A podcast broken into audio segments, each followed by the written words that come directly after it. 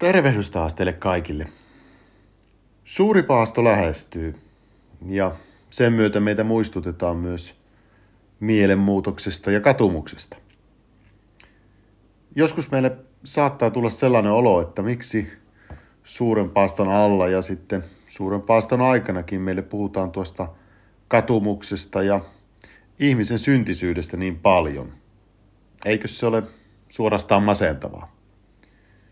Ja jos ajatellaan, niin ensimmäisellä paastoviikolla veisataan pyhä Andreas Kreetalaisen katumuskanoni. Ja se jos mikään muistuttaa meitä siitä, että olemme kaikkea muuta kuin täydellisiä.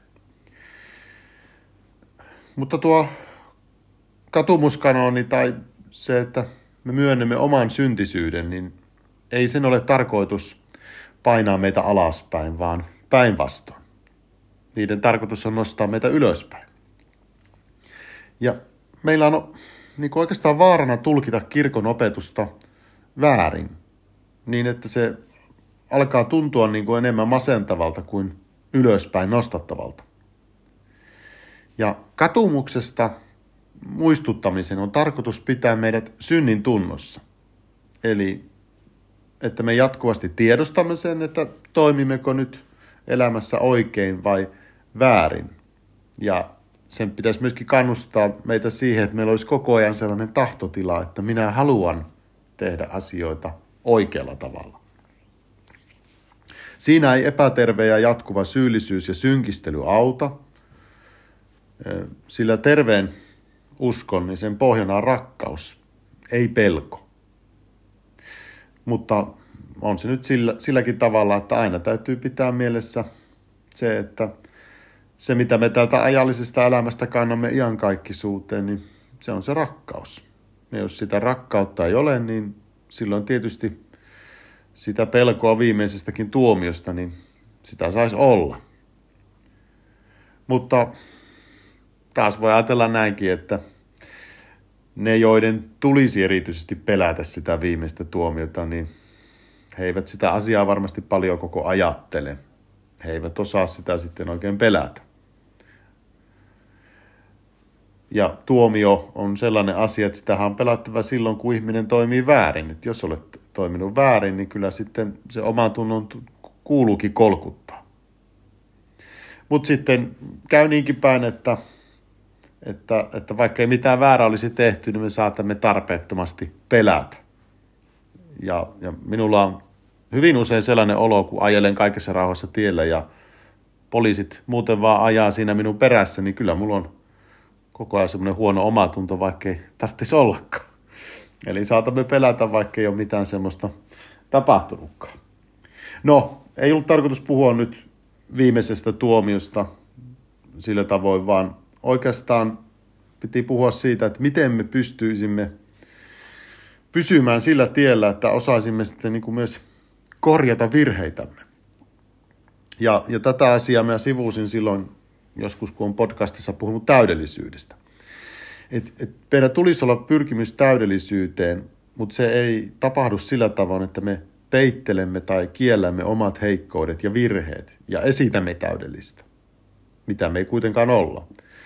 Se ei ole täydellisyyteen pyrkimistä, vaan sitten se on ulkokultaisuutta.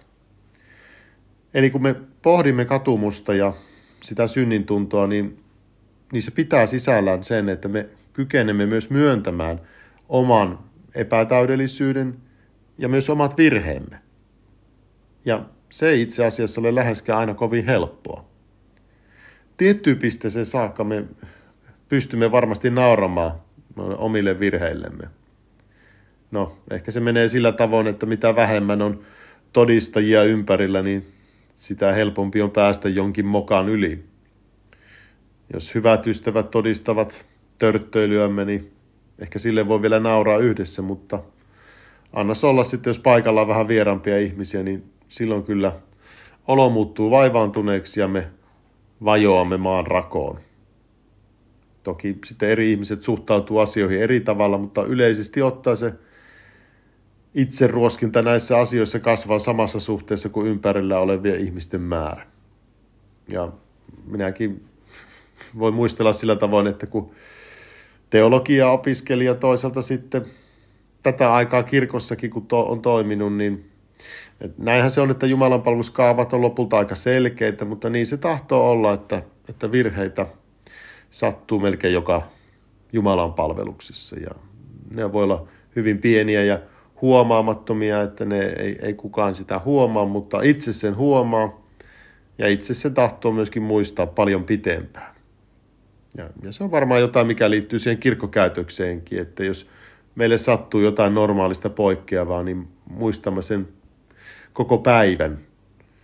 Ties vaikka muistamme sen monia viikkoja, mutta, mutta aina pitää muistaa se että myöskin, että ne muut läsnäolijat muistavat sen muutamia sekunteja, tai hyvä, jos ovat edes huomanneet sitä, että mitä me olemme ehkä väärin tehneet. Eli me ollaan hyvin itsekriittisiä ja armottomia, ja, ja, ja se niin kuin korostuu silloin, kun muut ovat nähneet meidän erehtyväisyytemme ja heikkoutemme. Ja, ja se on sitä kans, mikä saattaa sitten ajaa meitä juuri sellaisen epäterveeseen täydellisyyteen, jossa kiiltävää julkisuuskuvaa sitten varjellaan viimeiseen asti. Mutta virheet on jotain, joiden tarkoitus on opettaa ja toisaalta muistuttaa siitä, että me emme koskaan ole täydellisiä, vaikka me pyrimme siihen täydellisyyteen. Hengellinen täydellisyys on jotain muuta kuin ulkoisten käyttäytymissääntöjen pilkun tarkkaa noudattamista. Meillä on itse asiassa olemassa semmoinen erityinen pyhien joukko. Puhutaan Kristuksen tähden houkista. Eli toi sana houkka nyt tarkoittaa käytännössä hullua. Mutta mut se, siis nämä pyhät ei ollut mitään typeryksiä tai vähäälyisiä. He toimivat ulkoisesti sillä tavalla, että he rikkoivat monia semmoisia yleisiä käyttäytymissääntöjä – mutta he teki sen sen takia, että he osoitti muille, että ne, ne säännöt ja ulkoiset tavat eivät ole kaikki kaikessa ja että muut ovat saattaneet sitten takertua niihin liiaksi tai väärällä tavalla. Mä lainaan nyt yhdestä kirjasta pätkän. Tämä kirja on nimeltään Sisäinen valtakunta ja se on edesmenneen metropolitta Kallistusverin tekstiä. Ja hän puhuu houkkuudesta tällä tavoin. Pilkatessaan maailmaa houkka riisuu tekopyhyydeltä sen naamiot, näkee roolien taakse ja paljastaa inhimillisen ja raadollisen sellaisessa, mikä näyttää kunnialliselta ja arvokkaalta. Houkka uskaltaa sanoa, ettei keisarilla ole vaatteita. Herättääkseen toiset heidän hurskaasta omahyväisyydestään, Houkka käyttää usein shokkimenetelmää. Mutta kun hän rikkoo paaston ja aiheuttaa epäjärjestystä liturgian aikana, hänen tarkoituksenaan ei ole aiheuttaa sekasortoa toisten uskonelämässä tai sumentaa kirkon totuutta. Esimerkiksi Simeon Houkka ei ole harhaoppinen. Hän ei tee pilkkaa raamatusta tai uskon tunnustuksista, ei ivaa sakramentteja ja ikoneja. Hänen pilkkansa kohdistuu vain korskeisiin ja itsetyytyväisiin kirkkoruhtinaisiin – ja ilottumiin ritualisteihin, jotka pitävät ulkoisia eleitä sisäisenä elämänä. Hänen protestinsa ei ole tuhoava, vaan vapauttava ja luova.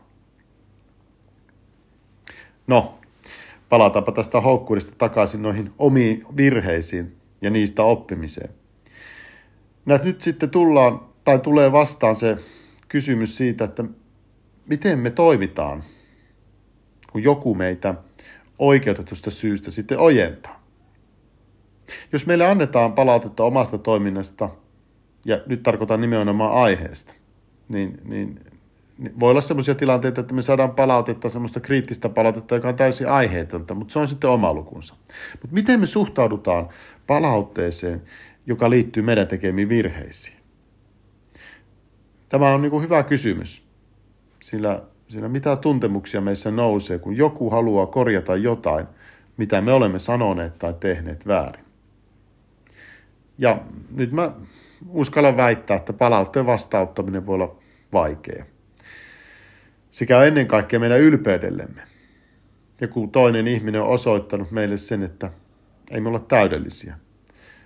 Tai voisi pikemminkin sanoa, että tuo toinen ihminen on rikkonut sen julkisuuskuvan, mitä me haluamme ylläpitää sitä täydellisyydestä.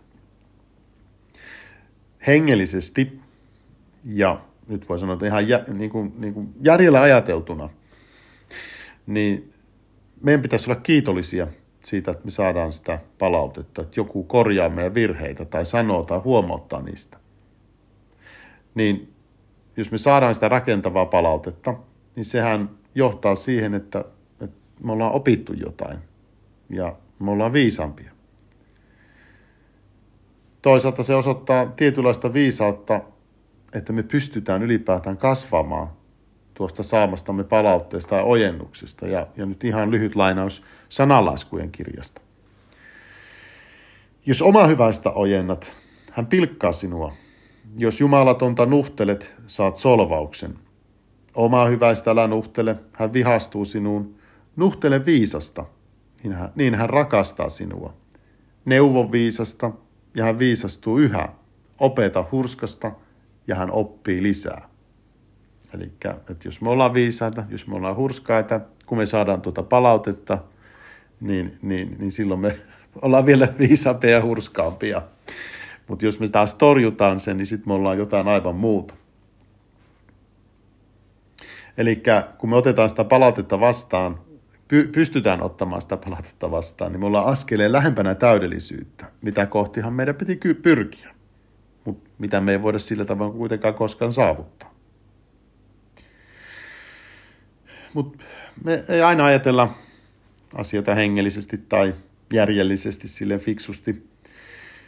Valitettava usein teemme just toisella tavalla. Annetaan tunteille valta ja, ja saatamme vihastua tuolle toiselle ihmiselle siitä, että hän on uskaltanut arvostella meitä tai rikkonut sen julkisuuskuvan, mikä on meille niin tärkeä.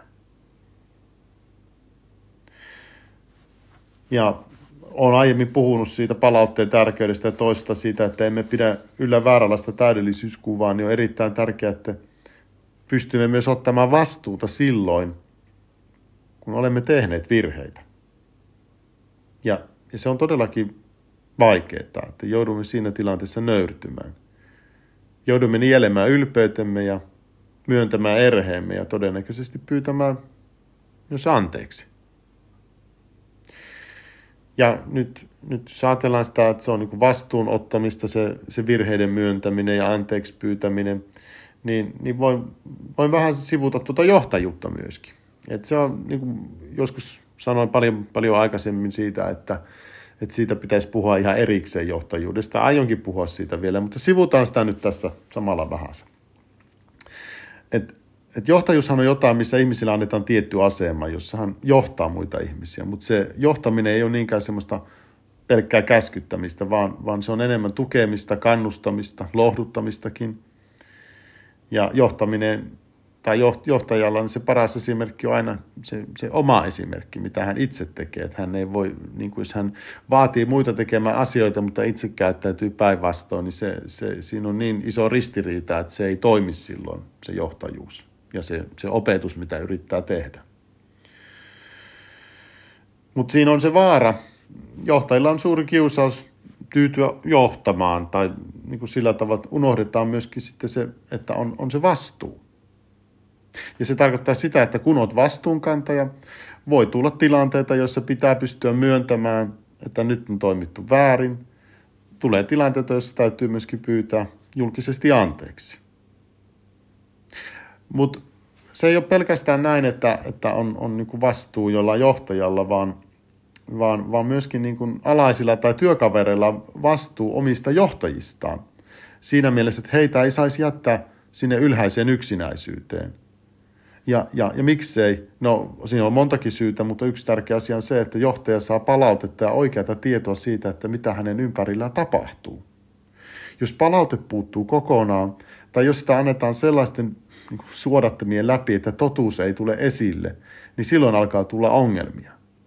Et jos johtaja ei tiedä, mitä oikeasti tapahtuu. Katsotaanpa vaan tuonne itärajan taakse, niin siellähän me tiedetään, mitä tapahtuu, kun johtaja on yks, ylhäisessä yksinäisyydessä eikä saa todellista tietoa siitä, että missä tässä oikein mennään. Mutta no se on, se on muutenkin hyvin ihan oma lukunsa taas sekin sitten.